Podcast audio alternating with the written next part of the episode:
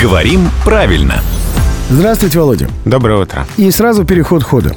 Наша слушательница Лариса пишет. В русском языке есть два слова «заем» и «займ».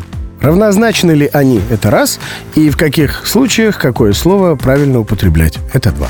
Они неравнозначны, потому что первое правильное, второе неправильное. Заем только так и надо говорить в именительном падеже. Дальше в других падежах э, исчезает этот гласный, и получается займа, займы. Да. И вот эта вот форма займа, займы, она провоцирует нас и в им- в именительном падеже единственного числа тоже говорить займ. Но так нельзя. Потрясающе. Да. Моя мама очень любит русский язык, и она старается мне уже не делать замечания, а придумывать какую-то такую творческую форму для того, чтобы скорректировать. И однажды она мне указала на вывеску, на которой было написано «Займ», со словами «Смотри, заяц на букву «М».